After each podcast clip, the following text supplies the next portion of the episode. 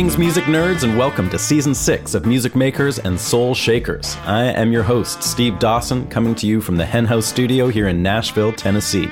I'm really excited to be bringing you this new season of shows coming to you on the first and third Wednesdays of every month. I have a great lineup of fascinating conversations with incredible musicians, songwriters, guitarists, steel guitarists, drummers, composers, who knows what else. I've been having an incredible time diving deep with these folks, and I know you're going to enjoy listening.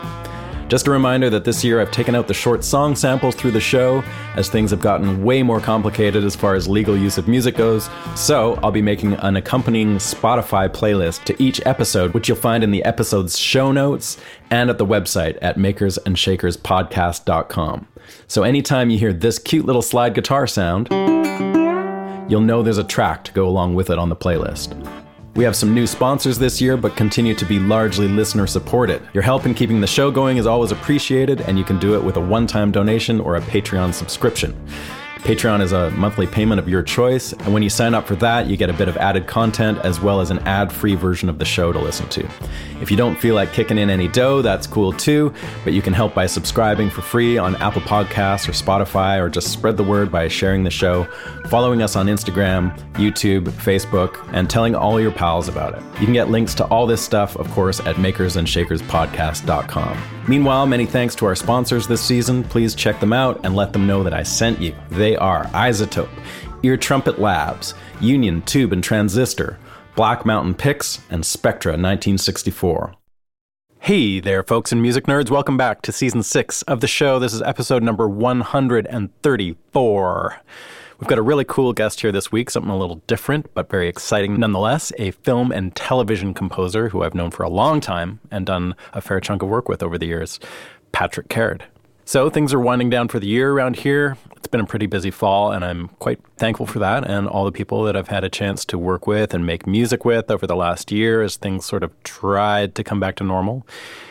In retrospect, I got to say, this has also been one of the toughest years to make things work as a musician. On some levels, things are firing on all cylinders, but honestly, there's also another side to things that you don't hear about as much. Traveling's become way more expensive, as we all know, and complicated, which we all know. And that's impacted gigs and also impacted people who are thinking about traveling to make records. So it's had an impact on my studio life for sure as a recording person and, and as a side person in the studio. As a solo artist, trying to gig and tour, things have become extremely dif- difficult, like crazy. I'm not really going to get into it all here, but just to say if you're struggling out there as a musician, it's definitely not an isolated thing. And I'm looking forward to getting into some new things in 2023 and see what that next year brings to us. But anyway, at the same time, it's lovely to be here in Nashville and making music with people. So, yay for that. So, my guest this week is someone I've known for a long time, and he's done some really incredible work in the film and television world. And some of his credits include shows like The Dead Zone, The Collector, The Imperfects, The Order, Outer Limits, not to mention a ton of stuff for the Hallmark Channel, which is really cool. I got to know Pat. I call him Pat. You should maybe call him Patric if you're talking to him in a professional way. I don't know. I call him Pat. He's my buddy. I got to know him about 22 or 3 years ago, I guess, which seems crazy to me. But that's when it was. And at the time, he was working on this animated show for Comedy Central called Ed, Edd, and Eddy. And he was doing that with our mutual great friend, Sean Pierce. And that show was insane. Both the show itself, which was insane, but the music was really spectacular. And I've never heard or seen anything like it since. And the way that it happened was Pat would write almost wall to wall music for the score of the show every week and arrange it for a really cool band that was mostly horn players with a rhythm section. It was kind of like trashy, small slash big band kind of stuff. And then he'd bring in the entire band and they'd set up and read the score down, which was handwritten by Pat every week. So I think it was every Monday, might have been every Tuesday. They'd go in, everybody go into the studio in Vancouver, and he'd have all this music handwritten, which is so nuts. Like there's so much music to write. And he was usually writing more as they as they had started. He was still writing cues. But uh, anyway, within a couple of hours, they'd knock out these incredible arrangements that were really fun and whimsical and nutty. And it was so cool to see. I, I just saw it because I was friends with those guys and I sat in a couple times and watched the whole thing go down, and it was incredible. The show, Ed, Edd and Eddy, was animated by a guy named Danny Antonucci, who is well known for his role in these sick and twisted animation film festivals that used to happen all the time around Vancouver and elsewhere. Um, he had a character called Lupo the Butcher, and then a series on MTV called The Grunts, and then that led to Ed, Edd and Eddy. Anyway, at, at one point, one of the one of the kids, the, one of the Eds on the show, started to play steel guitar for no apparent reason, and I got asked to play that instrument for the show, which I did, and that little clip got to be known as 88 Fingers Edward, and has become something of a weird cult classic. And if you'd like to hear about that with another interview that I did with Pat about a year ago, you can find it on my YouTube channel. And if you just search for 88 Fingers Edward on YouTube, you'll find it. It's pretty funny. Anyway, Pat's an amazing musician, and I thought it would be cool to hear a bit about how that side of things works, composing for film and TV, especially in the Netflix age, just how it all goes down. It's not something I know that much about, and I haven't done too much composing specifically for TV like this. I've done a little bit, but not too much. So I thought it'd be cool to hear from somebody who does it all the time. You can find info on Patric Caird and all his projects at patriccaird.com. That's Patric with a C at the end, no K. Caird, C A I R D.com. Before we get going here, I'd just like to shout out to some folks who made donations or signed up to the Patreon over the last couple weeks. It's been a few people. Thanks, everybody. John Barnum, Mark Giusepponi, this one I'm going to blow it. Morton Vase Villert? Morton Vase Villert. I'm guessing he's Dutch, and I'm guessing I blew it, but that's how I'm going to say it. Dan Berman, Sean Feder, and Ann Weaver. Thank you so much, you guys. I really appreciate it. And don't forget, we are giving away a Union Tube and Transistor C-Verb reverb pedal at the end of this season to a random Patreon subscriber. So if you become one, you will be entered automatically. And we also have some new merch for the show coffee mugs and hoodies and a couple new t shirts. You can get them over at the podcast website merch page. So that's makersandshakerspodcast.com. There's a merch page. Check them out. And finally, just wanted to let you know that the Hen House Hang this year is going to be September 25th to 28th. And it'll be an amazing four days of learning about how the studio works and how songs are recorded. You can get the scoop on that at stevedawson.ca. The Hen House Hang. Come on down. There's currently, I think, four or five spots left only. So get in there. All right, let's get down to it. Enjoy my conversation with Patric Caird. So uh, we're going to talk about the fascinating me. Let's do it. Let's just launch in. So, um, you know, a, a big part of what I th- what I would love to talk to you about is how you've kind of transitioned your career. I mean, this is going back a long time, but basically from being like a live guy into being a, a film guy, essentially. And I know you still play, although nothing like you used to. You were you were really road dogging it for for for years there, right? Yeah. Um, yeah. So, but before we do that, maybe maybe you could tell me some of your latest projects because we haven't really caught up in that regard. We've talked about other stuff, but um, as far as like what you've been doing um, musically in the last three, four, five years, I'm not totally sure. So maybe you could just kind of catch me up on some of the latest projects that you're doing. Sure. I just finished a uh, a Netflix series called The Imperfects, ten episodes. Uh, it's a supernatural thing. For the last three or four years, I've sort of been into this uh, groove with a friend of mine who's doing these uh, supernatural ghost story crazy shows. Uh, before this, it was a show called The Order, which ran for two seasons oh, yeah. on Netflix and was really quite popular. And before that, it was a show called Ghost Wars, which was also a blast.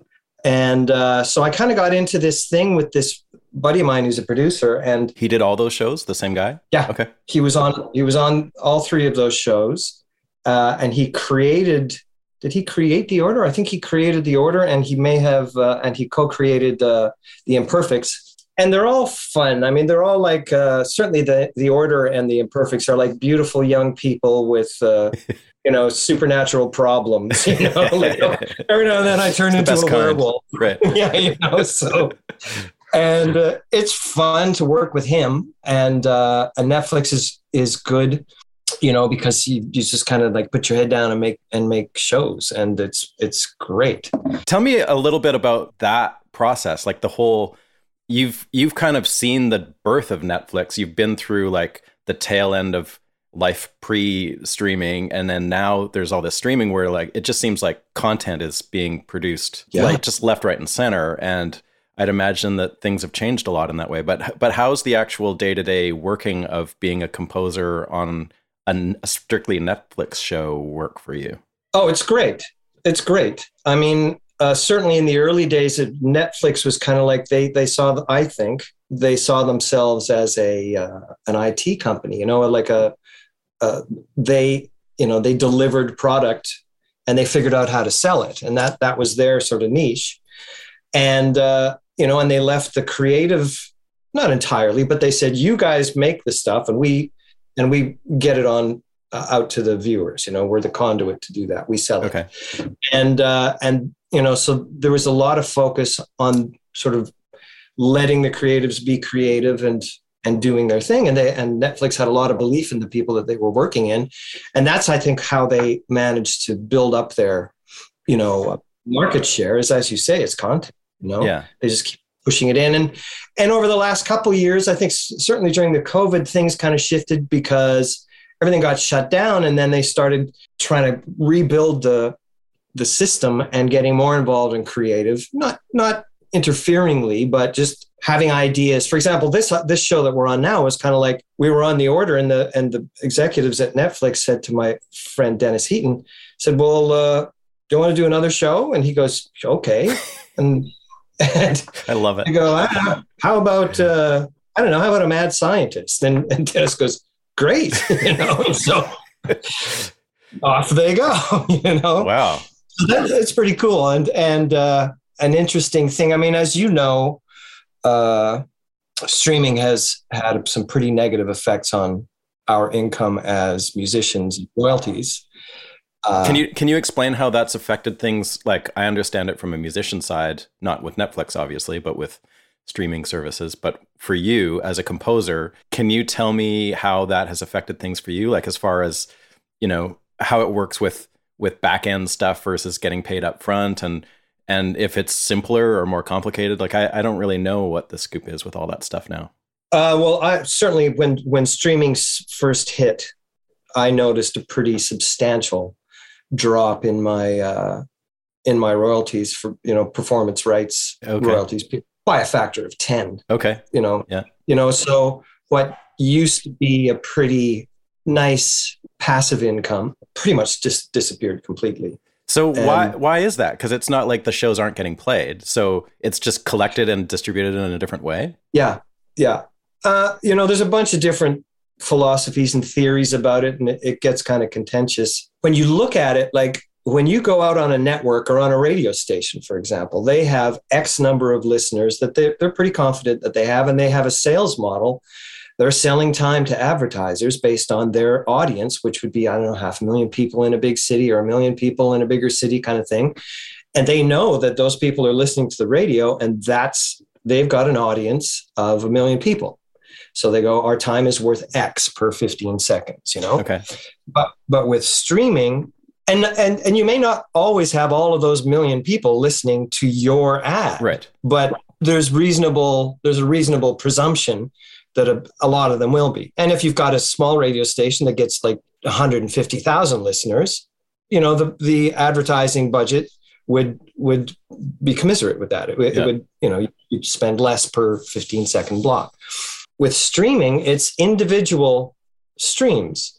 So you might Oh. they know how many people have watched their show. They even know when they stopped watching it and if they watched from one episode to the next. With with the streamers, it's all about from what I'm understanding, it's all about getting people to stay engaged with Right. with the platform Yep. I understand that. you know, you may have a show that's that a million people are watching over time, but it's not like the assumption that a million people will have an opportunity to watch it the way old school broadcast royalties worked. Right. So I understand the math around that. Yeah. But there is this sort of problem that it's all happening behind the curtain. All the information is is not it's proprietary, right? What kind of information do you get, like as a composer? Do you know what kind of numbers of people are watching the shows or anything, or you're just like out of the loop?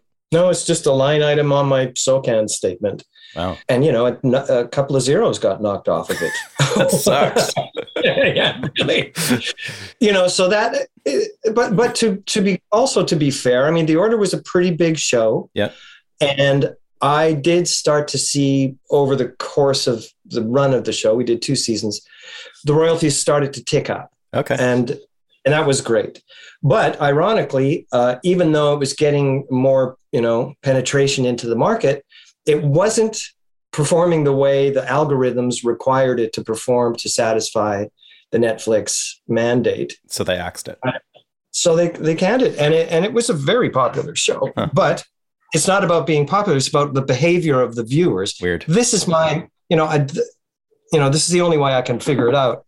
And I've had this conversation a few times with different producers who are still also scratching their heads, going, "We have no idea," you know. But I do notice that used to be that you know you'd really have to fuck up your first season to not get a second season because the you know you do your front load you know it's, it's expensive to get a show up. Once it's up you can run it out. But i've been noticing just sort of uh, anecdotally uh, looking at the little bit of media news that i look at netflix is canning shows in the first season now. So that's that's a slightly different behavior And like not even seeing them through the first season or just like say- Oh, no. saying at the end of the season, this is it. you'll do the whole show and Okay. then and then it'll hit and usually in the first three or four weeks they'll be you know they'll say okay let's keep it going you know Right. because you know it takes months to get 10 shows written and Yeah. shot and then fucking at least an hour or two to get them uh, composed so you've noticed a big drop in the back end royalties. What about in the upfront stuff? Like, does Netflix, like when you work on a Netflix show, are you getting paid a, an upfront amount that's similar to what you would have been paid like back 15 years ago for doing a TV show, or is it way less, or what's what's that it's, look like? it's similar it's similar-ish Yeah. you know but i mean there's been such downward pressure on on that you know because everyone now is a composer right. and, uh, and i don't blame them it's a it's a great way to to spend your time but uh you know, uh, the, yeah, there's a lot of downward pressure on fees, and uh, also the expectations are different, and so that's been going on for for a long time. right. You hoped that the show would be a hit, and you would and you would wind up with some residual income, or technically it's not residuals, it's royalties, which are different. But uh, anyhow, so that, that yeah, it's it's a, things are changing so quickly. Yeah. I don't really do a lot of the socials. You know, I don't. I'm not engaging that way. I've heard that that some people. I don't know how true this is, but I've heard that some people use their followers as as as a, a bargaining chip. You know, like Right. Oh, I've got. I've got four hundred thousand four million. hundred thousand followers. You know, I'm going to bring eyes to your show. You, need to you need to compensate me accordingly. Like I'm quite sure that's the way it goes with you know the TikTok people and the YouTube people. In That fact, sounds like a really frustrating game for a composer to be in, involved in.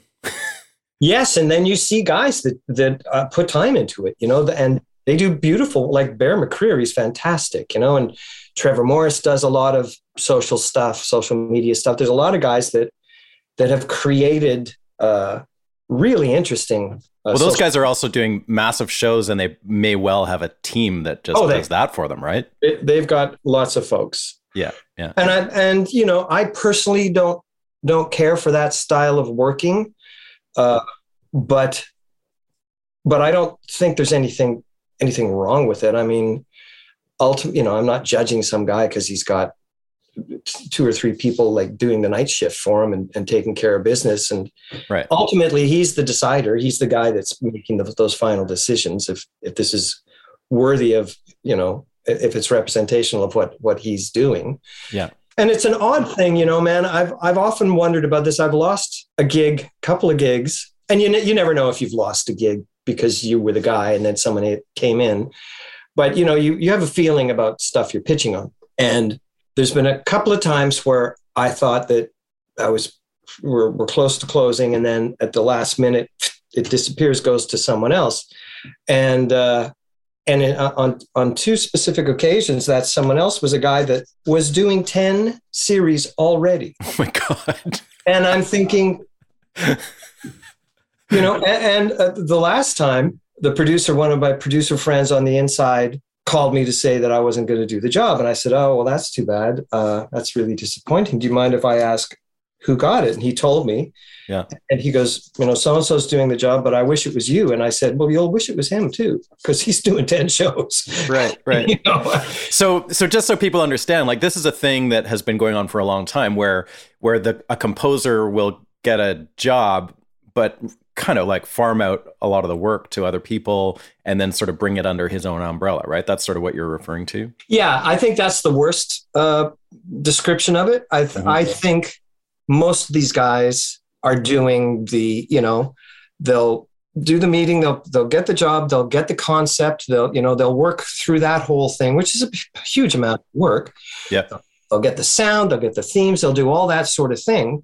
Then once that template's up in place, you can pretty confidently, you know, say we're using this theme here and that thing there, and here's the tempo, and I want to stop. You know, go through the spot. spot a lot of that's all in the spotting, and then and then have their people sort of finish it, and and then you know, it's almost like the Andy Warhol system. You know, right? Yeah, not not quite that you know uh, factory-ish but you know so you you you set the tone of the show and the guy that i'm thinking of he does he does a bunch of different things obviously and different styles for each one you know so he's, he's got great scope and he's got he's obviously very talented and you know he's just churning the stuff out with the help of of people that he's teaching how to make it right. So there's uh, pluses and minuses to both of it. And i'm certainly not going to talk disparagingly about that system. It's just not a system that attracts me at all you know? you don't have you don't have 30 mini pat cairds working behind the sofa over there. I don't. But i mean when when i was busy working on three shows more than three shows uh, at a time, there would be cues where it didn't require me to to do that. You know, like there'd be something they had temped with some pop tune or other, and and you know, I was busy doing the, the score for the whatever, and I would hire guys that I knew that that were excellent, that had the skills, and I'd say, "This is the tune that they want it to sound like. Here's our palette. You know, uh, let her rip. You know, yeah. but if it was I always felt kind of bad about uh, taking responsibility for someone else's cue. On the times that that happened, you're sitting in the mix and the producer looks over at you with tears in their eyes and saying, "This is the most beautiful thing I've ever heard," and you go, "Yeah, yeah, my buddy wrote it actually." Uh, you know, like, so I never felt good to me, so I just didn't like doing it. Yeah, I get it. Uh, you mentioned the the pitching process. Can you walk me through that? So, like, obviously, like for you to get a gig, uh, there's one way where it happens where there's a producer that you've worked with, and they know you, and they know what kind of work you do, and that probably just happens kind of organically. But when there's a show that you hear about that I assume like through a manager or something like that, what does that actually mean when you pitch for a show? Like, do you do do you get um, visual cues and write sam like write sample cues and all that? Sure, they do. They do that. Um, like these, I'm talking about these days with the in the Netflix streaming world. How does that work when you, when you're pitching for something where you don't have an in? Well, you know, it's very it's very seldom that that. Oh, comes, really? Comes to fruition. Oh, okay. You know, over the years, I've definitely you know pitched my my reel on a show. Oh, there's a show, blah, blah, blah. It's sort of similar to another show you've done. Occasionally, someone that I don't know has said, Can we hear some stuff from Pat Caird, you know? Uh, but normally, there's some kind of organic connection to the project. And then things, uh, you know, inside of that, there's a there's a there's a hierarchy of power, you know, and yeah. if your guy is powerful enough, you know, he can bring you in. And if if he's already got if he's already pulled a couple of you know uh, wins he's going to have to give some away. And sometimes you're the guy that gets given away you know? And so right, right. so there's all these things going on. But ultimately i think everyone was just trying to make the best show possible you know? And there's lots of guys that are capable of doing what i do. And it's just the relationship that uh, people want.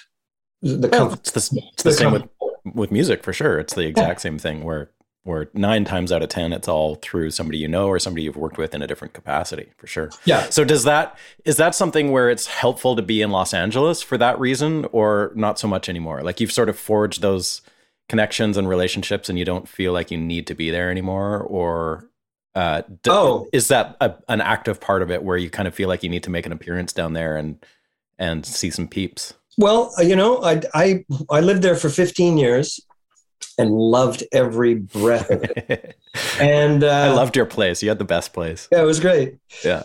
Um, you know, but that, that changed too near the end. I mean, uh, a, that whole neighborhood, Laurel Canyon and the hills there became uh, very desirable. Before it was, no one wanted to live up there because it was, you know, up in It's the hard to get to. and scary and weird and Yeah. and uh, and now everyone wants to live there. And without, I mean, I'm telling you, man, for seven years there was construction across the street from us, and oh my god. every morning at six the cars would pull up and the doors would slam, and you know the workers would be talking outside your window, your bedroom window, and you're just kind of like, brother, you gotta like, can you keep it down? And they were very apologetic, but they were at work. You know, their day had started, and uh, anyway, that neighborhood really changed. Back to what you were asking about being in Los Angeles, I it's not going to hurt your career, that's for sure.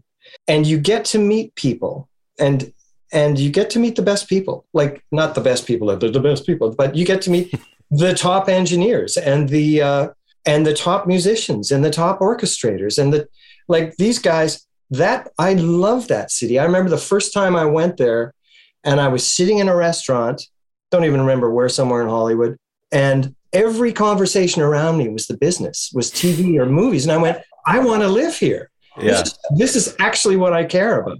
I don't Right. care about whatever the hell you're talking about in, you know, in Vancouver or whatever. I mean, not, I don't want to be too disparaging about it, but I just love the fact that everyone is in the business. you know? Right. Yeah. That's how I feel here in Nashville too. Oh, it's another great place. You know, when I was when I was there, you know, a couple of years ago, I just loved it. Everyone was a player, and music was important to like normal people walking down the street. Anyhow, uh, there's a lot of bonuses to being in Los Angeles, and part of it is the actual community of composers and musicians. Right.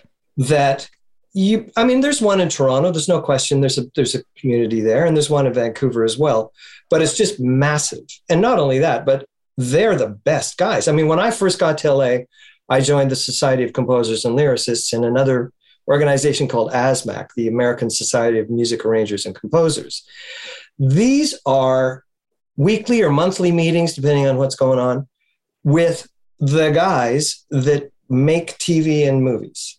Like uh, you know they've worked their whole life and now they're old and and they're retired not all of them. And you know i met johnny fucking mandel at these things. I mean Amazing. christ. You know and I, I saw clare fischer play and i you know and i talked to bill holman and everyone was so friendly and so supportive and it's like i remember i went to an scl meeting and i was doing a What's SCL? society of composers and lyricists Okay. and uh, and I was I was writing the score for a dance theater production in Toronto with a live band, a nine piece band on stage, sort of basically the uh, uh, Histoire de Soldat Stravinsky eight piece with an added flute, and uh, and it was based on Peter and the Wolf and blah blah blah. blah. It was a I don't know an hour seventy minute long piece, and it was pretty much continuous music. And I'm writing this piece and I'm thinking, because you know, I mean, I showed you the charts last time. I usually write everything by hand. I'm thinking, there's no way I'm going to write this by hand. I mean, it's going to take forever, and I'm going to go through more whiteout than there's on the planet.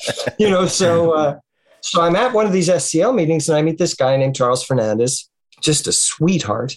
And I go, oh man, do you know anything about Sibelius? And he goes, yeah, I kind of know everything about Sibelius. And I go, well, can I pay you for some lessons or something? No, you can't. But I'll get together with you at lunch and I'll show you what's going on. So we got together at a restaurant in the Beverly Center, and with our laptops, you know, sitting there, and uh, and he showed me how to, you know, get better at. I knew it a little bit, but he showed me how he worked it, and it was a totally different method from the way I was doing it, way more efficient because he'd been doing it forever. Yep. And then he said, "Look, call me anytime if you have a problem." And I'd, I'd call him at eleven at night, and he'd go, "Yeah, yeah, I just do that. It's uh, Amazing. Command L." You know? Right. You know? so anyway, there's that infrastructure there, and uh, again, it's the kind of place where you can go and sit down and have a very in-depth conversation about you know, about an arrangement on a tune and the string parts. You know, also ASMAC, an amazing. Uh, they do they do it all now online, and it's worth looking into if you're curious at all about that stuff. They would have these uh, workshops where you you know on Saturdays once a month or every six weeks or so you'd go out to a college in the valley and sit there and they would you know Bob Mintzer did one. Uh, uh, they were just they were really incredible. It's a great community. Uh, if if you that's like, amazing. If you like music and movies, you kind of have to be there. You don't have to, but it's a it's a great place to go and and do it. As far as does it help your career? I mean, I did do some local work when I was in the states, but I most of my main uh, jobs were still from my Canadian clients and friends like that. Interesting. Were across the line. I mean, I also had I did quite a few Hallmark movies too, which I loved, yeah. and and the Hallmark office was like three miles from my house. So oh really? I could just pop by and talk to the music uh, supervisor, the head of music there, and, yeah. and do meetings there. I, and I really enjoyed it. I love cool. I love the Hallmark stuff. It's fantastic. Can you take a series like say whether it's the Imperfects or or another one that you've enjoyed doing lately, and just like kind of walk me through how you approach doing an episode and what it actually is like as far as what you get visually.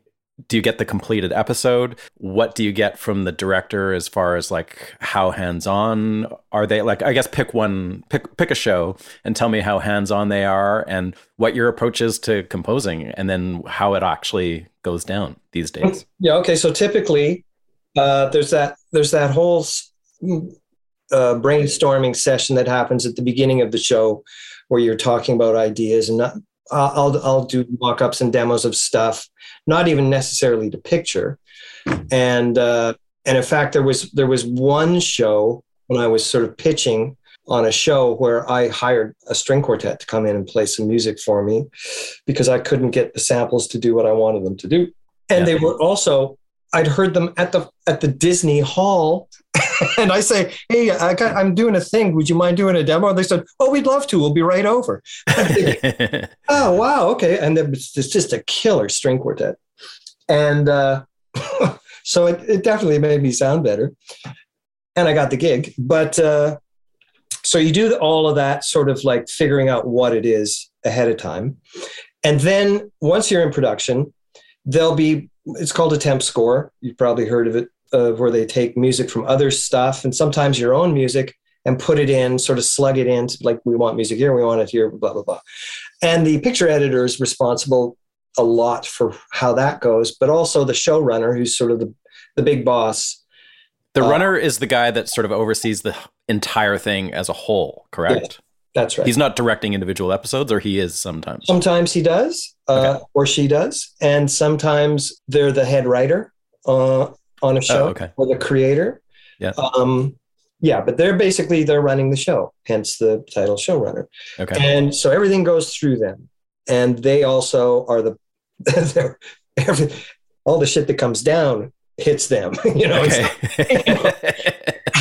so I'm glad I have one in front of me. You know? Right and very often uh, I've been in situations where there's been notes that have come down and they've elected not to share that note with me because number one, creatively they didn't agree with it, and number two, maybe it wasn't something that would benefit. You know, because you kind of have to have a a pretty strong, thick skin, but people can say some pretty mean stuff. Uh, really? Unknowingly, you know, like this is the worst thing I've ever heard. Oh, what is this guy thinking? You know? like that'll be that'll be actually in the show notes. Well, potentially you get, you get, protected from that usually by a good right. showrunner or a, a, producer that sort of insulates you from it because he understands that we're all you know we're creatives, but if it's not going to be constructive, if if it's a if it's a criticism that isn't going to push the ball forward, you know, okay. yeah. then there's no point in bringing it up. If it's chronic, if you keep, continue to do the, you know, like there's this one cue and someone will say, this is the worst thing I've ever heard. Yeah. The rest of it, they're going, I love this part. This, the more, you know, so you realize that it's all kind of on a sliding scale. You never want to hear, you never want to hear this is the worst thing, but you also don't want to hear, you don't want to miss that someone's unhappy with what you're doing because you want to be able to make a change in right, real time. Right. Anyway, so back to the to the process. So you'll get generally you'll get a what's called a fine cut. Okay. Which means that it's not going to change, but it always changes, man. It does. and so, uh, well, no, a lock, a locked cut's not going to change. A fine cut is like it's going to be something like this, and Okay. you know, it'll be forty-five minutes long or whatever to whatever time they, they need it to be. Sometimes it'll be long, and you know that you'll be cutting stuff down. Sometimes it'll be short, whatever. And then it's got the temp score in there, and then you'll spot it. The spotting session is where you pick the spots where the music goes. But more importantly, Like the actual, like from 46 seconds to a minute 46, you're going to have a thing, a cue. Okay. yeah, that's right. And you know, they'll generally they'll have a temp in there. Yeah. Something, you know, and the temp is sometimes, you know, they'll sometimes you'll get to pay no attention to the temp. It's just a placeholder. Right. Or other times they'll go, I like the pace of this. I like the inst- I like the sparseness. I like the busyness. I like the bigness. I like the smallness. You know, and you get so you start in this kind of language. Yeah. Usually, my big question in these sessions is if there's a cue going on, and I'll turn to the showrunner and I'll say, "What what what do we want to feel here? What am, what am I what am I adding? You know, you've already we've got it written, we've got it shot, we can see what it is, we can hear what they're saying. Mhm. Music is kind of like your last chance for subtext. Yeah. It's also, you know, you can reinforce stuff, you can send a false, you know, you can send them off in the wrong direction, you can surprise them, you can make them sadder, you can make them happier, you know, this is Yeah. the things that music can do.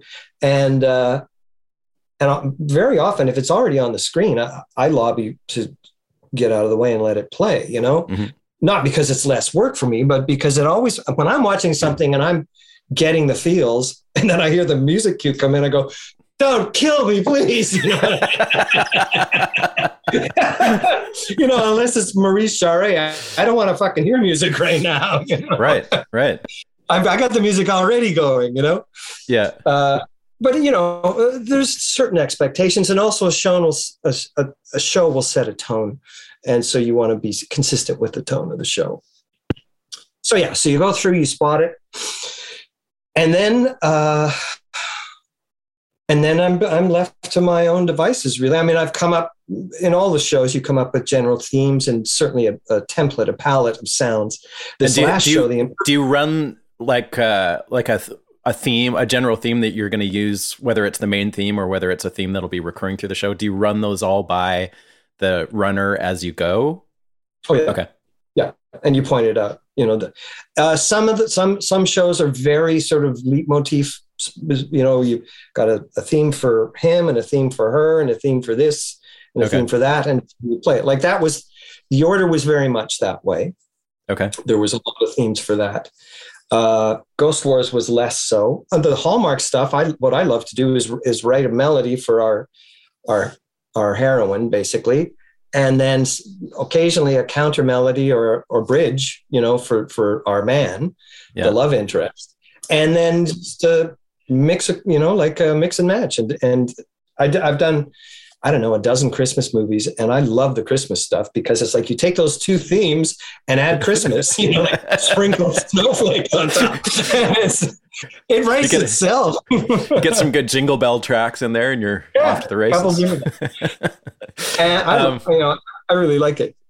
So when you're composing the themes, are you uh, what like what what's your tool? What are you what are you composing on? Piano, keyboard, usually. Always, yeah. Yeah, yeah. And then you Okay. assign sounds to it. But I mean, it's the melody and the harmonies. You know, I've always had this kind of philosophy that uh, the melody tells tells the story and the harmony tells the feeling. You know, and so Ah, you know you've got this melody line going and okay we're going through time and this is what it's happening but you know you harmonize it differently and it becomes a different journey you know right, and right. and then there's also texture and timbre and orchestration and all those other parts that add to it but just in very basic terms those are the sort of things which you know i have a tendency to be attracted to complex harmonies uh, probably because of my jazz background and i've Yeah. learned over time that that you can go too far in that direction and sometimes less is way way way more. And if you can say it with three notes say it with three notes you know? Hmm but That's a good lesson. in making the best oh man you're telling me. It's funny because you you mentioned playing. I mean i haven't played for 20 years but i did go out and play it uh, a gig with the blues band that I toured with for 15 years in September. It's literally the first gig I've done since 2000. And, 2000. How's the embouchure? well, that's that's funny you should say. Okay, I'll give you this story. It's really kind of sweet. So I'm, I, you know, I'm here on Salt Spring, and uh, there was a bunch of people here in the house and everything, and then and then they all went back to their homes, and I'm alone on Salt Spring, and you know, I've got my piano downstairs, and I'm not, I don't have any work at the moment, and so I thought, oh, I'll take out the horn and see what that feels like. It, it had literally been two or three years since I touched it. Yeah. So I take it out and I start to, and, and I go, oh yeah, okay, yeah, yeah. this might not go as well as I thought. It would. and that week, like a couple days later, I get a phone call out of the blue from the leader of the band that I played with 20 years ago, saying, Powder Blues. "Yeah." Yeah. Tom goes, "Pat, Powder's got a gig. You're on the band." and I go, what? and he goes, Powder's got a gig. You're on the band. And I go, Tom, I haven't played for 20 years. He goes, I don't fucking care. you don't have to play. Just show up, bring your horn, play two notes. It'll be better than anybody. And I go, Well, Tom, I'm not going to do that. When is it? he goes, and this was in, uh, this would have been the end of July. And he goes, Okay. September 5th in Calgary. And I go, Oh, that's about six weeks away. Uh, no, no, I'm not going to. Hmm. I think for a while he goes, Clark's on the band, Kalange is on the band, blah, blah, blah, blah. All the guys I used to play with. and he goes, Come on, you got to do it. And uh, I go, uh, Okay, I'll say I'm going to do it, but I reserve the right to pull out at the last minute. Goes, Yeah, just like sex life. And uh, so, so uh, he goes, uh, So I take this fucking gig. And then I realize that if I'm going to stand on stage for 90 minutes, I'm going to have to build some face back here. You know, like that's hard to play the saxophone for 90 I'll minutes. say. And uh, so- well, you know, it's hard to play any instrument. Like playing an instrument, you're an athlete, and you know, I haven't walked around the block. I've sit in this chair, you know. and so I start practicing the saxophone every day for six Yeah. weeks. And by the time the gig came along, I, I made it through the 90 minute set. And it was really fun. And I had I a bet. great time. And one of, one of the things that I promised myself was that I wasn't going to show off and I wasn't going to try to do fancy stuff, which I'd had a tendency to do when I was a player. And uh, I was just going to play what I heard. And if I didn't hear anything, I wasn't going to play. And when we hit the bandstand, I was nervous and feeling weird and, and you know, you're disoriented. And it also, it was an outdoor gig in the middle of a, a football field on the back of a flatbed stage. You oh know, Oh my God. worst possible condition Yeah. in the world, you know. And I felt a little iffy for the first tune or two, and then then I kind of went, you know what? Just you're with your buddies, and it's a beautiful night, and you you know they've got single malt scotch in the band room. Uh, enjoy yourself, yeah. and I did. And it was really really fun. Oh, that sounds amazing. The road, however, hasn't changed. No, it's the same set of shit after Oh, another. Just re- relentless crap. And you know, they've made flying in an airplane the least sexy thing in the world. Oh, it's the worst. Oh, It's so uncomfortable and so stressful for me, especially because I'm usually trying to get shit on the plane. me too, right? my horn. It's, yeah, You know, I go, this thing's worth a lot of money. You're not putting it under there. yeah. Didn't you get an instrument smashed to hell one time? I did. Yeah, it's over there. Yeah. well, and you know, you, you, saxophones, even though they're made out of metal, they bend really easily. Okay, I I, I do want to ask you about some of your road your road dog days, but before we before we get there, just going back to the show for a minute. So, if you you've spotted it, you've composed it roughly, I guess, on all on keyboard. It's all. Are you all using samples, or are you bringing in musicians and going into studios these days as well? Oh, what I was going to say, uh, I got derailed there. A lot of my stuff is sort of MIDI orchestra and has been for ages with a little bit of synth and percussion and, and then live players whenever possible. But the budgets have, It- would you say pretty much across the board when you get a gig these days, it's just going to be you composing uh, with MIDI? yes, but to be clear on with these producers that I'm working with, with the Netflix, they always sort of have a little money set aside for live players if I, if I need it or if it comes Okay. up. they're very encourage. You know, they encourage that. So they understand the value add of a, of a real player in the right situation. You know, but you can't get an orchestra. I mean, it's none of that. That's not going to happen. But one one beautiful instrument playing a beautiful melody. So is that something you do if possible would be to do like uh like an orchestral MIDI score and then bring in a real violin player to sure. play a melody or something? Okay, cool. Done it, done it a lot. You know, yeah. or, or even, you know, I don't really play the guitar. I own a bunch of them. You know, I play at them. Uh, but I call myself a guitar owner. Um, but, uh, but, uh, you know, if there's a guitar part, I'll hire someone to play it because, yeah. you know, without exception, uh, you get a great musician to play your music and you're going to sound better. you know? Right. They're going to make you sound great, you know, and it's sort of that stroke of genius that, yeah, you make me sound wonderful. This show is brought to you by the good folks at iZotope, who make incredible plug-in software for any music or dialogue recording situation. Among other things, they make a very unique suite of software called RX, which you can use to surgically repair almost any kind of issue in a recording. Whether it's removing electrical hum, unwanted noise, vocal plosives, or almost anything you can throw at it. I use iZotope RX on every mix in one way or another, and I love that I can get in there on guitar tracks that I'm doing and running through my crazy old tube amps and get rid of the hum and noise without affecting the actual tone of the guitar.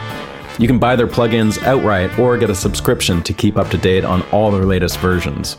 Right now, they're offering listeners a 10% discount on any of their plugins when you use the code SOULPOD10 at checkout. So head on over to izotope.com slash soulpod, and you'll see the links right there to get the discount or an extended 30-day trial of their subscription service of Music Production Suite Pro. We're also brought to you this season by Black Mountain Picks. These are unique spring loaded thumb picks that are super comfortable and adaptable.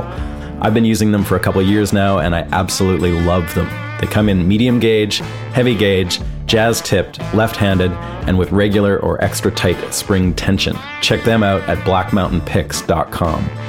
Thanks to our other sponsor, Union Tube and Transistor. They're known for guitar effects pedals with a focus on quality and simplicity. They build durable, repairable products that sound amazing both on stage and in the studio. I use their Tonebender fuzz pedal, the More pedal, and the Swindle overdrive pedal all the time in sessions and live on stage. You can find them at uniontone.com. And thanks to Spectra 1964. For over 50 years, Spectra 1964 has established a reputation of creating some of the most innovative recording equipment on the market today from the legendary V610, C610, and 611 complimenter units to the new 500 series lunchbox mic pre's and EQs. Spectra 1964 continues the legacy of providing incredible recording products for the home or professional studio. Check them out at spectra1964.com. And finally, the Henhouse Hang. It's a four day immersive recording experience right here with me at the Henhouse Studio in East Nashville on September 19 to 22nd, 2022. Join us for a musical learning experience like no other. We'll put you up in a groovy hotel, feed you some glorious food, show you the ropes of recording roots and Americana music by bringing you in on a real session with real musicians working on real songs from the ground up. You can get all the info on that at stevedawson.ca. Just follow the links on the front page to the Henhouse Hang. All right, then, let's get back to the show. So you take your score that you've basically put in place, you've put it where they want it, and then what you submit the entire thing as a whole to the runner for him to go through that's the process that i did on this last series i would yeah. hold everything back uh, once we got into it the, for the first few you kind of want to make sure you're on track and if there's any course correction you don't want to have written 30 minutes of music and then have to go page one everything which seldom happens but uh, you know once you're up and running and things have been sort of established and you're comfortable i would write the entire show and then I would send videos of that to the showrunner, who would then make notes to me. Hit this harder, change that here. I need this. This this is sounding sad. I want it to be scary, or mm-hmm. you know, I want it to be more surprise here, or I need more energy in this. And so you go and you do that. Or, you know, and also to some of the comments are this is fantastic, more of this, you know, and mm-hmm. uh, I love this theme. Maybe we can come back to it later. You know, that sort of thing. You keep track of all that stuff. How long does it take you to get to that point, roughly? In terms of like actual work to to compose the entire episode in its first draft? Well, um, I, I, mean, I know it would depend, but just say it was on the last one that you worked on. How I- long would you spend on a on an episode? I hope to, you know, I aim to write three to five minutes, write, perform, produce, deliver three to five minutes of finished music a day. Okay. So if I've got uh, 20 minutes of it, that's going to be seven days of work. Well, six to seven. Yeah. You know, I always, when I'm scheduling my time out, I, I estimate low in terms of output because then if you get ahead of yourself, that's great. And also my work, you know, my ideal work method is to get up very early, 4.35 in the morning. Yeah. And work till five at night. Five, shut her down, go to monsoon. Yeah. I wish. but uh, you know, and then I'll do night shifts if I'm up against a deadline or something. And I I haven't had to do an all nighter in years, but in the old days, you know, that would be that would Yeah. happen. Um, okay, so you get your notes from the runner or the director or whoever. So Um, the showrunner. You, you you make your revisions, Mhm. and then is there still back and forth and back and forth, and it just keeps going until you fine tune it all? It can. Uh, generally, you know, once you're into the show, everything's pretty much everyone's happy with what's going on. And even though the, the score does uh, evolve and things change, for example, in in the order, we started because they were young people and it was a college campus and there was this and that, but there was also scary monsters and horror aspects. Um, we felt that we wanted to have sort of a modern touch to it that that you know some samples and some drum loops and some synths added into this this palette.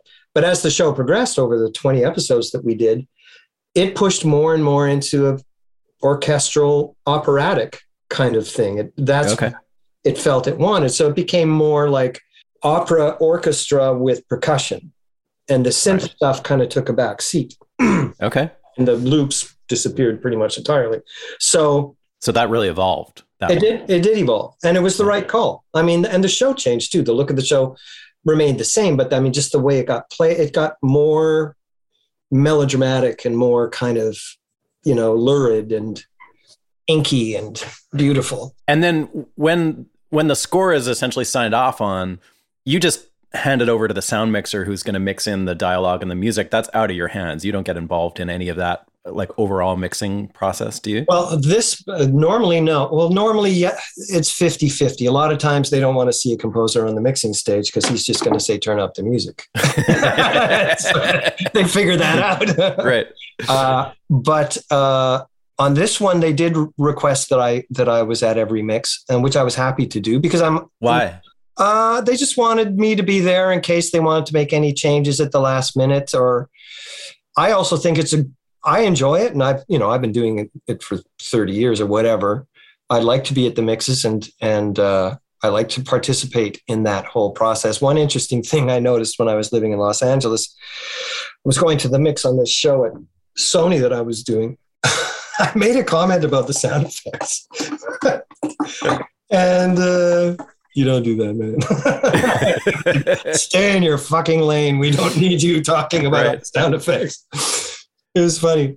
Uh, anyway, back to what you were asking. So uh, I would I would show up at these mixes, and that was very helpful and useful because there's a pretty substantial overlap between what's known as sound design and a synth score. My score for for this uh, for this uh, show was all synths. As a result, I wound up sending specific cues to the sound designer, and which was great because he could avoid harmonic clashes. He could avoid harmonic clashes and and just get an idea where I was going with the score, and he could fill in the spots without actually fighting what I was doing. And uh, we're mixing in Atmos, which is sort of the standard delivery now. And I know that because I'm in a new I'm in a new studio. You know, I built a studio in this new house, and my place in LA I had dialed in and was very very confident about what I did in there would sound great on TV, which it did. But I, I wasn't so sure about this, so I also wanted to go to the mixes to Oh, right. to get tactile feedback about so what's happening in the bottom end here. Yeah. And I delivered a really bottom end heavy score, like really a lot of low end information. And I go in and I talk, I say, so uh, So there's a lot of uh, a lot of low hertz in this. In my and the mixer goes, yeah, we're going to add more. oh wow! And I went, what? yeah, we're, we're in Atmos, man. We got a lot of room down there. oh wow, that's cool. Uh, well, that's fascinating, man. I, it's so interesting. It's it's a world that you know I've been in. I've I've done my experience with TV and film stuff has always just been you know being asked to do things like for a session as part of it, but I've never been the composer on a on a show to that extent. So it's a process I don't know anything about. It's really interesting. Yeah, you but you've written tons of songs and and you've sure, yeah, music, yeah. Yeah, and I've been involved in the shows, but but but I've always had the the buffer of the composer being the guy that's dealing with all this shit, and I'm just like doing a guitar part. So it's yeah. really yeah, and it, it's, um, it's an interesting it's an interesting thing, you know, because I mean, sometimes I think that uh, the right the actual writing of the music is is sort of the easiest part of the job. I mean, yeah, and that's not always the case, but but you wind up you're a storyteller like everyone else is a storyteller and you're trying to interpret someone's vision so there's a lot of you know interpretation and and uh, deciphering and uh, you know trans translation going on and i remember yeah. Uh, often you're in a situation where you're working with someone and they go oh i don't know the musical term for it i said no it's not your job to know the musical term right please don't talk crescendo with me you know like uh, tell me what you want to feel and and let me see if I can make that happen. And, and so you just take all that pressure off people that are feeling insecure about music. Yep. And having said that, I, I did a, a show with with a guy. Uh, it was a sniper show. God, it was really really fun to do. And the writer was a musician, a jazz musician. And uh, so we're sitting at the at the mix, and we start talking about jazz music, and we're like we have the exact same taste. We know the same guys and blah, blah, blah. And so yeah. when he made a musical comment, you know, so this could be more of this or that. I go, yeah, yeah, yeah, we can definitely do that. You know, so. But that's rare. Yeah, it is. However, there's yeah. a lot of, you know, polymaths mm-hmm. out there, people that do so many different things and do them well. So tell me a bit about your background and like how you got into this racket in the first place. Cause like at some point, you know things must have shifted for you where you suddenly saw like this film thing as like a as a career viable career option. But up until that point you were road dogging it in a blues band. Yeah. So um tell me a bit about your life at that point and like were you uh like what was your life like as a as a touring musician? Were you happy in that situation or was it fucking crazy or like what was going on uh well well i you know i i was a jazz guy in high school and the, for this three months of college that I went to. and, uh, you know, and I got, I got a, uh, was playing in all the, you know, in every sort of available jazz outlet that I could get my hands on. And in Vancouver, which was oddly, there was a lot of them back then. This is in the late 70s, early 80s. And I, I, I, applied for and received a Canada Council grant to go study in New York for a year. Back then, they gave you like more money than I made the year before to go and it's, you know as a musician. Yeah. And uh, and so I went to New York, but my girlfriend at the time was pregnant, so I brought her with me, and I studied with uh, Dave Liebman and uh, Bob Berg when I was there. Wow. So just like deep saxophone training and jazz, you know, and jazz training, yeah. And practice my ass off. But I mean, that's sort of the reason I dropped out of college. I I was practicing six hours, eight hours a day, or studying. Uh, mm. You know, and then I go to college, and suddenly I, I I'm lucky if I get 90 minutes of practicing, and I just right. this is not going to work. You know. Yeah. So I it's cramping I, my style. Yeah, you know, I can't I can't do that. Anyway, so uh, so yeah, so we came back from New York to have our son, and oh, just before I went to New York, I landed the gig with Powder. That's right. Okay, so this is Powder Blues. They were at the time like sort of a, a, blues band, but they had some huge sort of pop crossover pop rock hits on the radio. I'm just telling people for the background that don't know who the Powder Blues are. They were a, it was a big deal in the early 80s that yeah. band, right? Yeah, yeah. So were they already at that stage or were they just starting out or what was no, where no. were they at? They'd okay. already they'd already had like big hits. Yeah. Uh, they played at Montreux Jazz Festival. They were they were big. And yep uh, it was 1984 that I joined the band. Powder started, I think, in 79, maybe a little earlier, and had quite a bit of success. Yeah. Bruce, Bruce Allen, I believe, was uh, repping them at one point. Was he really? Yeah. Anyhow, so it had uh, it had really, d- you know, it was a it was a, a major get for me when I landed that job. W- were you looking for it, or did it just come out of the blue? You're always looking for work when you're a freelance uh, Yeah, yeah. player. It came out of uh, Bill Clark, the trumpet player, had joined the band, and uh, Dave Woodward, the saxophone player, was taking a break. And Okay. because the other thing too is I was a jazz guy, but I was also the jazz guy who would play in at the American with Gordy Walker and Danny Tripper, and like I would do that stuff. And I also had a bit of a long time and very fruitful relationship with a, a guy named Gary Stevens, who originally from Wichita and he lived up in in uh, in Vancouver, and he kind of did a Ray Charles, James Brown, Mhm. R and B country thing. He played a B three, and uh, I joined that band. That was my first full time band when I was say, 18 years old or something. And back then, when you when when you had a, a house gig, it was two or three weeks, six or seven nights a week. So you get good. Well, yeah, and you and you make a lot of you know you, there's a lot of time to make mistakes. Right. and anyhow, so so I I had done that, and all my jazz friends were sort of sneering at me because I'm out there playing R and B, but I'm also uh, paying the rent and and and that sort of thing. I always that was important to me for some reason.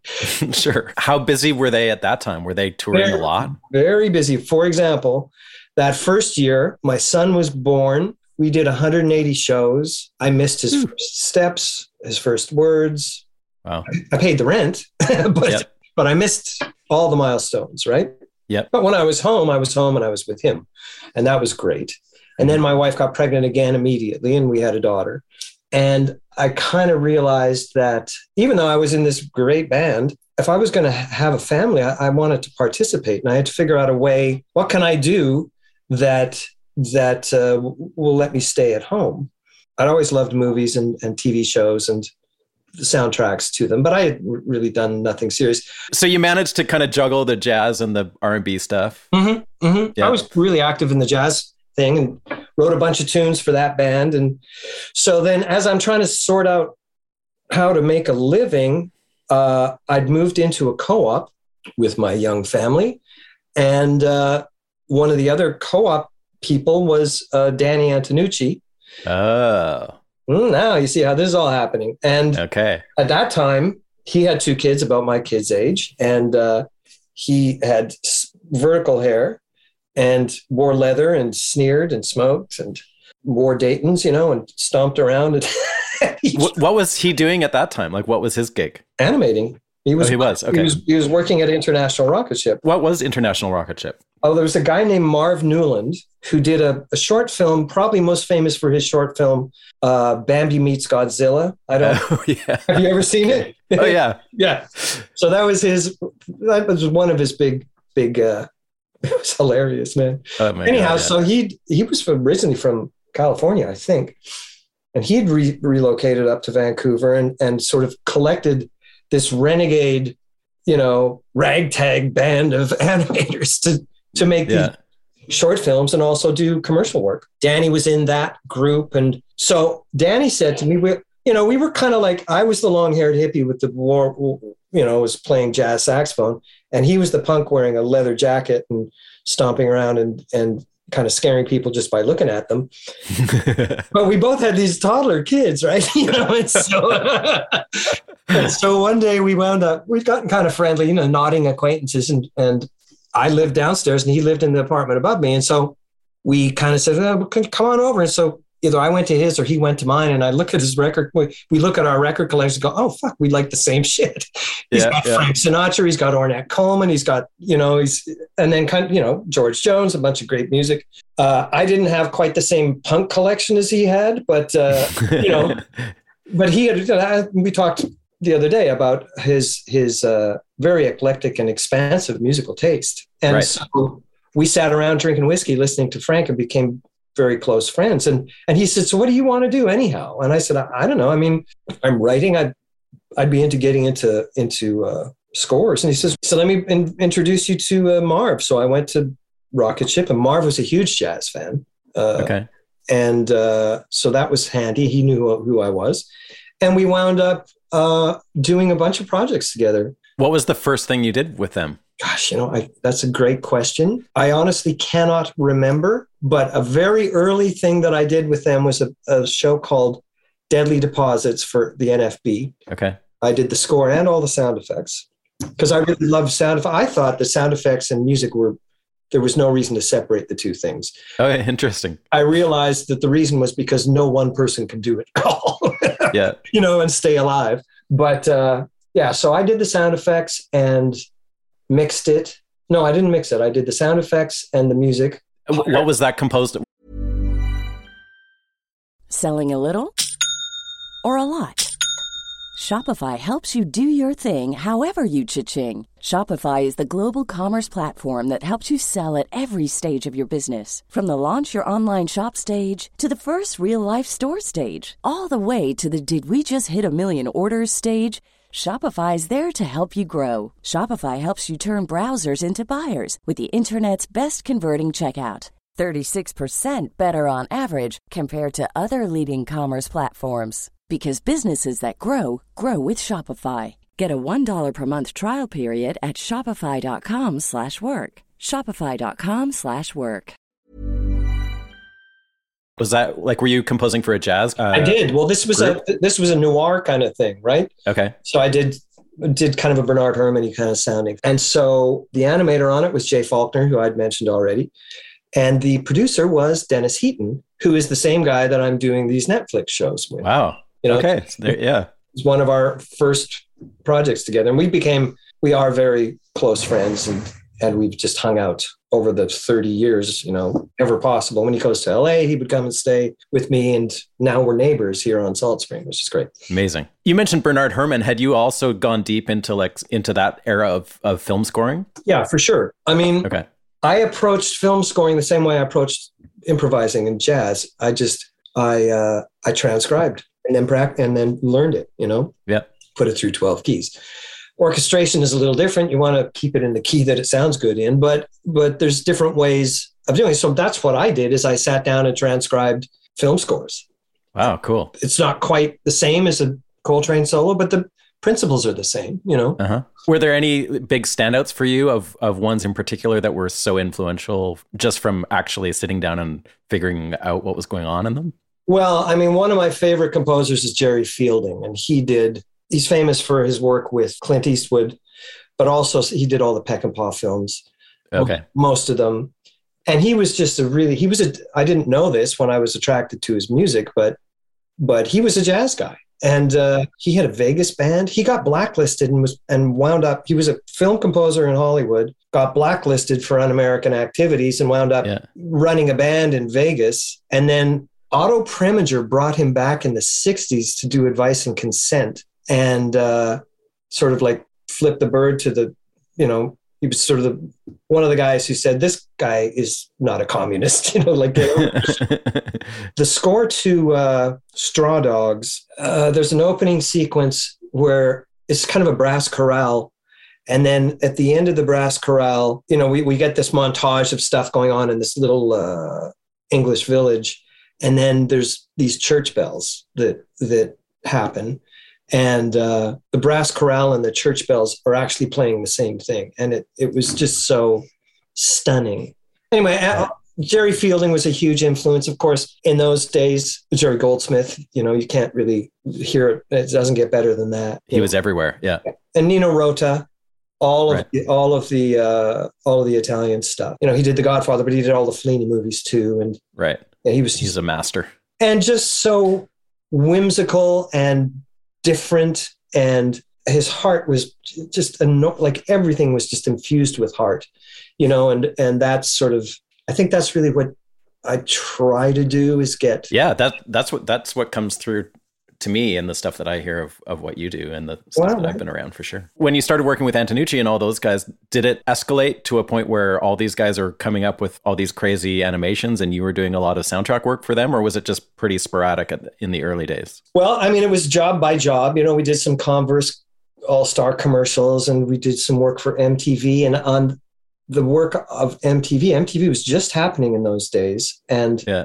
they had just done Beavis and Butthead. And so animation was enjoying this kind of like surge of popularity. Right. And they had this bright idea to take the bad boy of animation, Danny, who had done a show called Lupo the Butcher. Did you have you seen Lupo? Sure. Yeah. Because I used to see those um, festivals of, of short animation. That's what that was my first experience with him. Spike and Mike's uh, anime Right. festival. Yeah. So anyhow, we were doing these shorts. Uh, MTV got the idea that animation was their new cash cow, so they hired Danny to do a series that was based on uh, MTV birth Happy Birthday MTV ID that we did, where there's basically this guy is sitting on the toilet grunting one out, the veins are sticking out. It's just like like there were 15, I think 10 or 15 second spots, and he's sitting on the toilet. And the end of it, you hear this plop, and the camera pulls back, and there's a turd shaped like MTV, and it says "Happy Birthday MTV," and they loved it. so they said, "Make us a show like this." So he Okay. made, he made a show called The Brothers Grunt. Right. Did you work on that? Oh yeah, yeah. We I think we did seventy episodes. So we did yeah we did a bunch of episodes of that, and it was really really out there. There wasn't a lot of how did we do it? Yeah, that was all. I, I, I, I, I recorded. I wrote a bunch of themes, and then I recorded a bunch of bed tracks with musicians in different keys and different tempos that I would then use as sort of a basis and I'd edit together sort of the uh, comping and then I would play whatever. I'd play like the guitar or the saxophone or the flute, whatever instruments I could get my hands on. And I'd play that over top of it for the melody material. So I had this basic library of vamps and, you know, mm-hmm. themes. And then I would, I'd, I'd play live instruments over top of it and edit it all together in Pro Tools, which back then was Sound Designer. Yeah. Right. Was it? Yeah. So this is like early '90s. Is that when that was going on? Yeah, yeah, Okay. yeah. The, the big problem with that is that they had Beavis and Butthead on for an hour. Was it every night? Anyway, Oh my god. it was an hour from seven to eight. And when they made uh, the Brothers Grunt, rather than just put it on from eight to eight thirty, they took a half hour out of Beavis and Butthead and put Brothers Grunt in. So then all the Beavis and Butthead fans were pissed off because they're losing a half Right. hour of their show. And this was a challenging show. there was no dialogue. There's one character who spoke, and the rest Really? just ran around and grunted. Oh shit. It was really, really funny. I've not seen that show. I got to check it out. Oh, it's it's in the far reaches, the furthest corners of the internet. You can scra- right. scrape one or two of them up. But anyhow, so uh, so that, so that just lasted for like one season or something. yes, I can't Okay. remember how long it took us to do it. But interestingly, because I was doing that and I was attending the mixes at Sharpe Sound in North Vancouver, Yeah. and, I, and I was running my Pro Tools rig on the stage and cutting and doing stuff on the stage. Paul Sharpe, the owner of Sharpe Sound, had just started doing a show called The Outer Limits, an anthology show. And so I'd see, I saw Paul, you know, every time I was up there mixing and blah, blah, blah. And in fact, that's also the facility that we mixed Deadly Deposits at. So anyhow, they do the first season of Outer Limits for MGM, and and there's lots of fixes on the on the stage uh, because the pictures changed. Remember, I talked about that locked Mhm. picture that keeps changing. Yeah. Yeah. So the composers were all in LA and they're sending their stuff up, but the pictures changed since they've written it. So it has to get fixed on the stage. And nobody at Sharpe at that time was really uh, familiar with Pro Tools. And and they were wasting a lot of time on the on the stage with the big second hand ticking away hundreds at a, a second you know and and so he suggested he goes hey you know uh, they picked up outer limits for season two. We wasted so much time on on the stage last year. Why don't you talk to this guy and tell him you're tell him you- you're available to music edit if you want to do it? And i thought oh, i don't want to fucking music edit but sure. And uh because no one else was really doing it at the time up in Wow. vancouver. And so i contacted the the post-production supervisor and cut a deal with him Mhm. and that was one of the best things I ever did because I got to hear these scores from the best writers in LA. Like I who is who is composing that score? Oh man, there was a. I mean, uh, well, I mean, John Van Tongeren was doing it. Uh, oh, okay. You know, Mark Mancina, Mark Mancina did some like b- big guys. Heavy, heavy hitters. Yeah, a lot, a lot of guys. You know, you you know the names, and you go, "Wow, this is great." And then I would get like eight track. I'd get DATs with. And that was your gig on that show was to be the sound, the music editor. Yeah. Okay. So I would be, you know, I would, I would basically receive the scores, uh, conform it to the picture if necessary, put in the, you know, the the title sequence and the bumpers in and out of commercials, and cut the blacks, and sometimes it had to be sewn together. Did a lot of that kind of stuff, and then the the the best part of it was also sometimes I'd be in on the spotting sessions, so I'd get to watch, uh, you know, a seasoned composer Mhm. sit down with a seasoned producer and discuss the music on a show. And so I learned Right. what are the good questions, what are the what are the questions not to ask, you know. Yeah, yeah. and uh, it was great. So did you continue doing doing music editing or was that just like a one-off thing that just Oh. you did for I did a bunch of it, and I got I kind of got a reputation for doing it, and I got more jobs, and I got too busy to. I couldn't do them all, so I'd say, "Yeah, okay, I'll do this job," and then I would buy another Pro Tools rig and train someone else to to to do That's it. sort of what what Danny was doing for you in at MX, right? exactly what Danny was doing. But that's how I met Sean. Okay. is because uh, I had a guy uh, doing, you know, doing a show for me, and I. I'm, but meanwhile, I'm still. I, I'm also. I've got a composing career going, right? So Yeah. I'm doing these animated shows, and I'm starting to do documentaries with a company called Paperny. And this is back in the days with Paperny. They didn't use temp score, so basically, you got a documentary and you got to invent the sound of the show, and that was really Cool. useful for me as a Yeah. composer.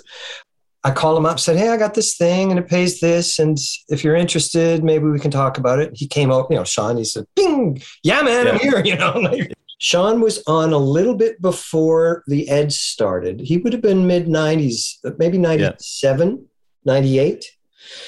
And uh, yeah, because we made rec- I was making records with him up until '98 at at Maximum, the place on the place they had on 12th in Arbutus.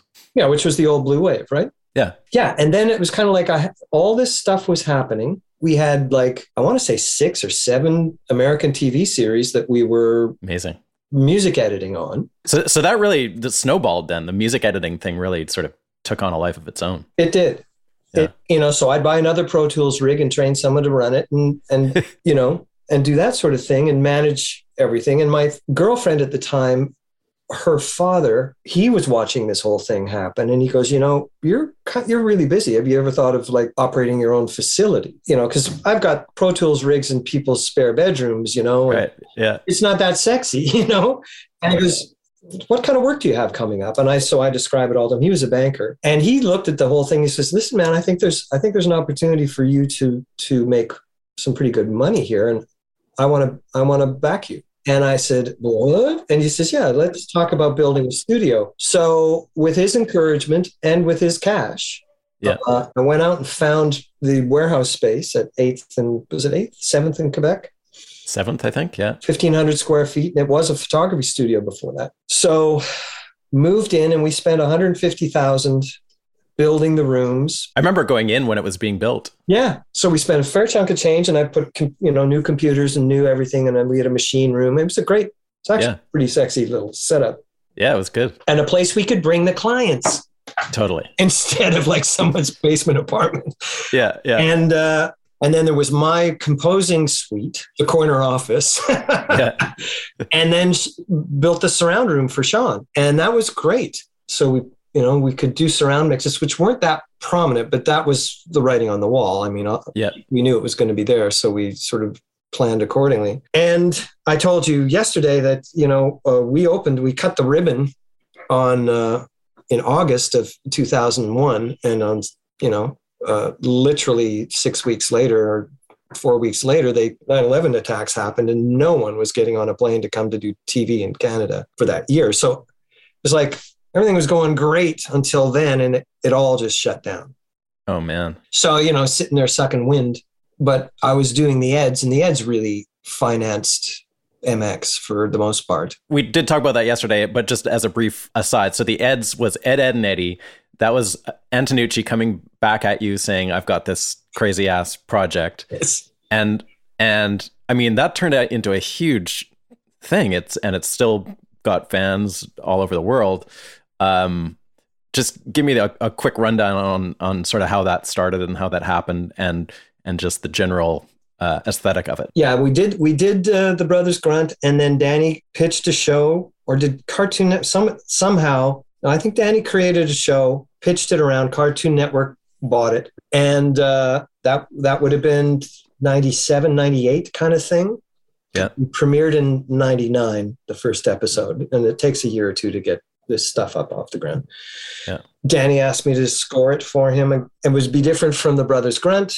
There was money for live players. Uh, he want he does Danny does not like samples or anything like that. It's always got to be Yeah. live. So uh, which is super cool and fun for you. it's fantastic as long as the money's there, and, and the money was there. Right. Yeah. Card, that was literally the last show with old school money that I that I did, Interesting. and it lasted for ten years, which was nice. The idea was like for you to go in and and you basically scored. There was music under almost every minute of action in that show, right? It was like wall to wall music almost. Pretty much, yeah. There were pauses, but it was from the left top corner to the right bottom corner. And amazingly to me, I saw you do this. Like you would write out the score on paper with your own handwriting. Well- and in Vancouver, every two weeks, you would have these sessions and bring in all these heavy cats and play the shit down. And Yeah. basically, like it just was all live. And I remember Sean was recording it, and he would. It was. It wasn't even multi-tracked. It was just recorded to two-track. I do remember that even. Right? No, we did multi-track. Oh, you did. Okay. We did, but I mean, we were also uh, everything is always in record. Everything's radio basically. That we learned that lesson. You lo- you only learn that one once. Right. You know, Right. When they do the perfect first take, and you and you think you're just getting levels, you know.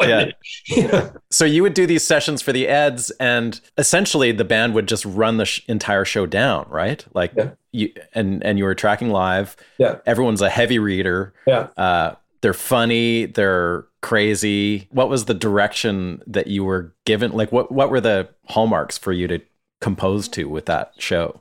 Well, you know, the old uh, Louis Prima's band bus and and uh, Duke Ellington's band bus have a head-on collision in the desert one night, and the Ed's band is the survivors. You know, but uh, if it, if it could be that, that's what I was hoping for. And uh, yeah, it had to it had to be funny, but it had to drive. And it, I had that's another show where there's themes for characters, and then sometimes a situation would come up. Uh, for example, when you played the slide, you know, when you played the slide guitar, but but for the most part, it was all that same trumpet, trombone, tenor, piano, Yeah. bass, and drums. Right. Yeah, Danny didn't like anything that sounded slick. He wanted to see It the had to be rough around the edges. Uh, and how long would it take you to do one show, handwritten, composed, written, and up to the point where the band sits down with it? What what's I, I also remember you like scribbling out like last minute Oh yeah, changes and new parts like right right until yeah. they Yeah, yeah, because yeah. I saw some of those sessions and Yeah. and, and you you were writing right up till the last second. Oh, and and well past it. yeah, the old saying that the ink's not dry is is it's quite a thing. And uh, well, to answer the question, at the beginning, of course, when you're trying to figure out how it's going to work, yeah. and everyone's trying to figure it out. I am. Sean was the engineer on all that stuff for the most part. Yeah. Shelley became the engineer when Sean. Oh yeah. You know, you know, it took every bit of those two weeks to get it done. You know, uh, from the spotting to the writing to the Were you doing demos and like temping it out and playing it to Antonucci before you got in with the band? Uh, for the theme, yes. I mean, I'm talking about the show theme, but that was kind of like one demo. Uh, If I recall, it's like he said, I want it a little bit. He goes, you know, uh, big noise from Winnetka, and I go, yeah. And he said, I want something like that. So I did a thing, and and he whistled it, and we and we were off to the races. You know, He loved it. Amazing. Yeah. That was uh, J- uh, I remember that was uh, Jerry Adolphe playing drums on that. Like this, the craziest two-handed shuffle you could ever imagine. God, he's He's the man. yeah. Yep. So uh, with all this stuff, you get better at it. You develop systems, Yeah. and uh, I think I mentioned, you know, by the end of it, we got that stuff done in a week.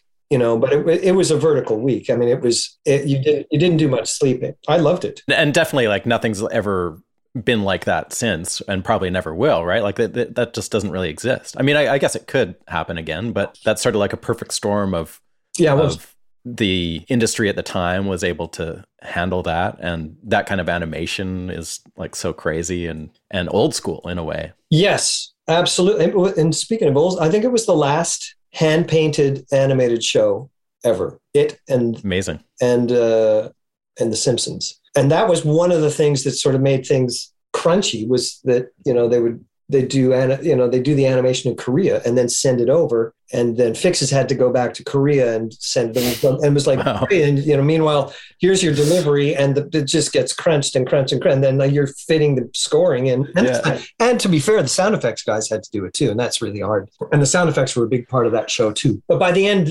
we were doing like I said I could get that show written an orchestra. Like basically, what if, if I'm remembering correctly, I basically wrote into the sequencer with piano, bass, and just a, a, a drum sound like a hi hat, and then I'd go through the whole show, uh, get it the way I wanted it, and then uh, and then go back and t- and take out the manuscript and and and then orchestrate it.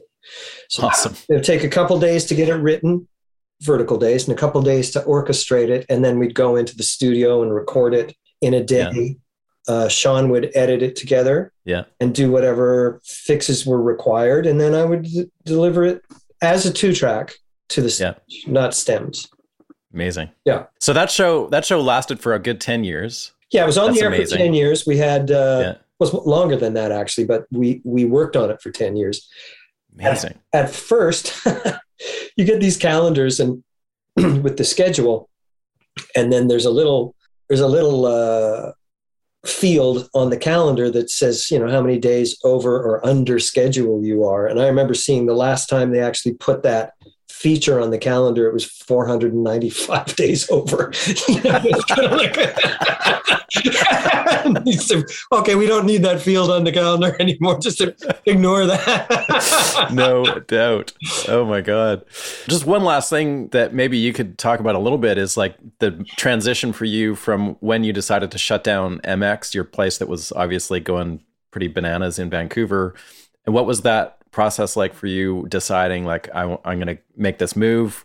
Were you at a certain point in your success where you felt like it was essential, or did you just want to change, or what was going on with you then? Uh, yeah, that would have been in uh, 2005. I moved to Los Angeles. Okay. Uh, and so we would start going down there quite a bit, and I was focusing my attention on it because I, I just thought it's the center of the universe for what it is that we're doing. Sure. I want to know what's going on. Like uh, Sean and I went to this state of state of the music convention at the SCL, the Society of Composers and Lyricists. I think it was two, 2000 or 2001 or something like that. And so there was sort of this thing about a facility going on and and going down and and sort of connecting with the scene in LA. And I just love Los Angeles. I just love it. I love it, everything about it. You know, I love the city and the scene and the weather and the people. I, it's fantastic. And uh, so in 2005, my daughter went to, my son had already moved out of the house. And uh, my daughter uh, was had just graduated high school and was going to university in Montreal. She went to Concordia to study English. Don't know why, but that's where she went. So she went in September, and I went, "Fuck it, I'm out of here." Wow. And rented at that time i was doing the eds still and the dead zone with uh, yep. sean was doing that with me and uh, and wild where we do wildfire was we had just gotten wildfire season two because the original composer jay gruska wanted a pay bump and they weren't going to give it to him so you know okay. you know the mercenaries come in Right. Did you have to like wrangle your way out of your situation in Vancouver? I don't remember how that went. I left it running. I left it with oh, Sean. Oh, okay. You know, and Sean, okay. and, and, by this time, Natasha Dupre had, we'd hired Natasha and sort of said, you know, we need to get into music supervision. And so she came across you. I think she was working at Network or something like that before. Yeah. And we just basically said, there's this opportunity are you in? And she said, yeah, fuck, I'm in. And so mm-hmm. she was great, still is great. Yeah. In fact, I work with her on most of the shows that I do still to this day. Cool. And uh, yeah, so I went down there, left MX running, and that was hard and didn't really work out. I, Mm-hmm. Oh, oh, the uh, pesky economic downturn happened. That's really what happened. Did you still have the place like up until Yes. When did when did the place vaporize? I think I sold it in 2009, 2008 or Oh, wow, that long. Yeah. Okay. I, I got killed. yeah. You know, because uh, I'd spent a lot of money building it and I sold it yeah. And uh, it's funny because I did a I did a Hallmark movie uh, that was mixing there and I went in and saw my old studio. It was great. They tarred it up. It was it was looking really good and it sounded great. And I thought, oh yeah, okay, this is nice. This, wow, cool. Uh, but yeah, so that was sort of the transition, and I tried to keep MX going, and then eventually I I couldn't as a company. There just wasn't yeah. the work to support it. So uh, you know, Nata- you know, Natasha and I agreed that she should move on to greener pastures and and so she i think that's when she went to work for feldman and then I rented the suites out on a kind of like prorated but it did it did not it didn't work out well right. it was just it was hard yeah. And i was busy in la and i couldn't put the time into to sort of you know when the cat's away the mice will totally. play. And i yeah. i don't think anyone you know played or anything. It's just you you, you need a guiding force. And yeah. I, I guess i was that. You know, me, me and Sean were that. And and then when neither one of us was there, it just kind of like floundered. Well, it's been a it's been a journey, and now you're in Salt Spring on Salt Spring for the foreseeable future. Yeah. And like, are you still getting stuff coming in on a regular basis where you feel like it's you can sort of kick back now, or is it still are you still like scrambling for work where you have to, or like? Well, you know, you're the life of a freelance. yeah guy. Tell me about it. You know exactly what it's like. Uh, I don't want to. I don't want to stop working. I love working. I love what I do, mm-hmm. and uh, I'm. You know, Danny actually has a show that he's developing now. Oh yeah. I actually did a bunch, back to square one. Yeah, I did a bunch of. Uh, I did a bunch of uh, demos for him. Wow. Uh, it's it's hilarious and typically, and so yeah, Danny feels like it would be nice to do one more one more show. So it'd be great if that happened. We'll see what happens with the Imperfects. I love working with Dennis too, and and uh, I really like what we've come up with. You know, for a sound on the show, it's for me it's really fun because, like I say, a lot of my stuff is sort of that MIDI orchestra thing, and this was all synth and really fun to sort of play with that palette. Yeah, I love what I do. I'm lucky to be doing it. Clearly, well, um, thanks, man. I really appreciate you telling me some of the.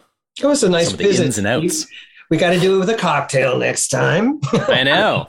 It's been too long. Love you, man. All right, man. Talk Love you too. Bye. See ya. Oh, yeah. Thanks for listening, everybody. That was my conversation with Patric Caird. I hope you enjoyed it. I will be back in a couple weeks for another chilling episode of Music Makers and Soul Shakers. We'll see you then.